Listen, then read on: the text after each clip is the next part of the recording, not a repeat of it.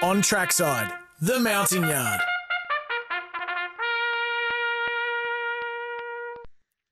Boom, mounting yard time. This is our best bets for the day. Well, I have got uh, best at Sandown, at Warwick Farm, at Ipswich, and I've got one for Balaclava later in the day. We will be uh, off air, but it's a bit of value too. So hopefully uh, we can end the day with a winner. JJ, go for it.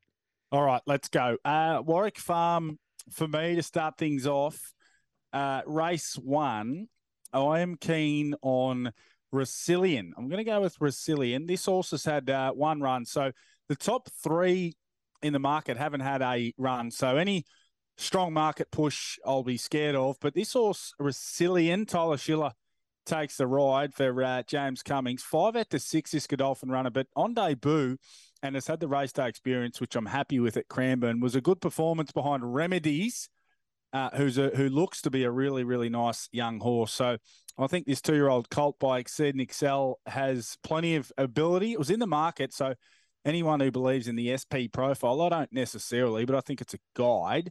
Uh, this horse was in the market against really strong two year olds down in Melbourne. So Resilient for me, race one, number six, and then I go to uh, a little bit later at uh, Warwick Farm. In fact, the very next race, uh, so not much so my horse, there you go. Race two, number one, Wind Shadow, just been scratched. So you can scratch that one uh, from your memories. Now, I've got a couple at Balaclava. Uh, the first of which, now I've had to go to Balaclava because Sandown starts uh, at midnight.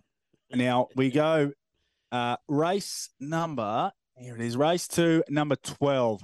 Lil Miss Prancealot. One word, if you can believe that. $2.20 uh, Richard and Chantelle Jolly train this young filly uh, on debut. So it's had one run on debut. Was a very good second at Gawler. Uh, was expected to perform well. Did perform well. Had an inside draw and was just uh, beaten late. Only beaten by less than a length. So I think Lil Miss Prancealot can get the job done.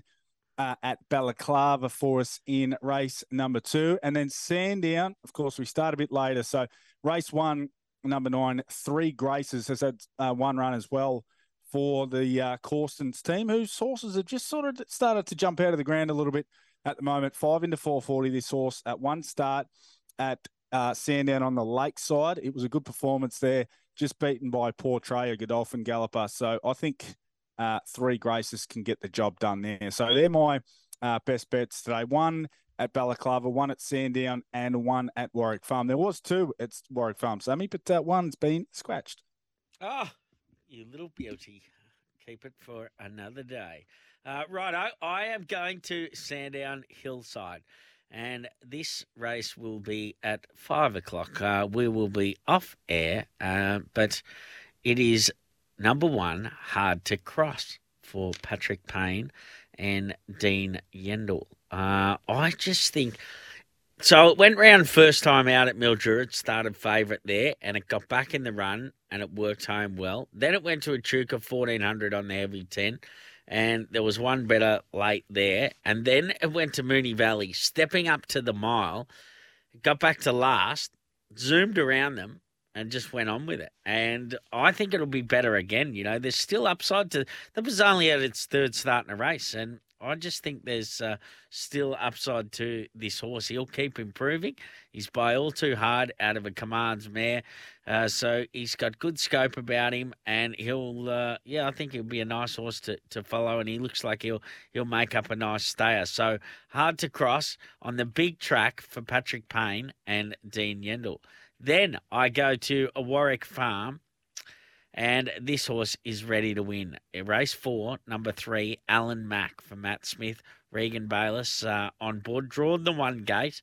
Uh, it's just found its right race. You know, it's been threatening uh, right throughout this preparation without winning. It's been so consistent. It even went 1400 back to the 1200, up to the 1500. It, it doesn't matter what it runs in. It's just it's about the money, this. And uh, I think up to the 1600 will suit it nicely here. The one gate is perfect. It'll get the perfect run and it'll be winning. Then I go to Ipswich where I am with race three, number one, Storm Harbour. Tim Hurley trains this horse. Jag Guthmann-Chester takes the ride. Uh, was okay first up, 1300. Then it went to a mile. Second up at Ipswich. It was back, came on well, made good ground.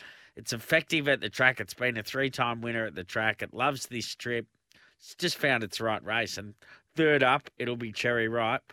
You'd hope uh, there was good, even tempo. You know, it always helps uh, around Ipswich when there's good, even tempo, I reckon. And you're on a horse that's going to get back a bit. But from that draw, hopefully he doesn't have to get too back too far and give a massive start. So uh, I'm thinking he's going to be the right horse to be with there. Then I am going to Balaclava. Now, I was on this horse last start, Motel at Morphettville. Uh, got back in the run. Uh, look, it was okay. It, it just got back too far. And I think uh, I think it's got three kilos cut, three kilo claim with Brittany Wong on board. Uh, it won first up, last the first win there. Then it was always out the back in that second up run. Went to 1400, third up. Was okay. And then last time round, uh, yeah, I, I, it was it did enough, you know, for how far back it got. Hopefully, it can jump and put itself in front of a few uh, and get a sweet run. I think Motel can get its second win in the preparation because uh, it's handy enough. It's won it's won five races, so which is more a lot more than uh, quite a few of the bangers in this race. So race seven, number two, Motel. Uh, to round the day out there. So there is our best bets. They are up on Twitter on SEN Track. Uh, they'll be on my Instagram feed. And uh, yeah, let's hope we have a lucky afternoon.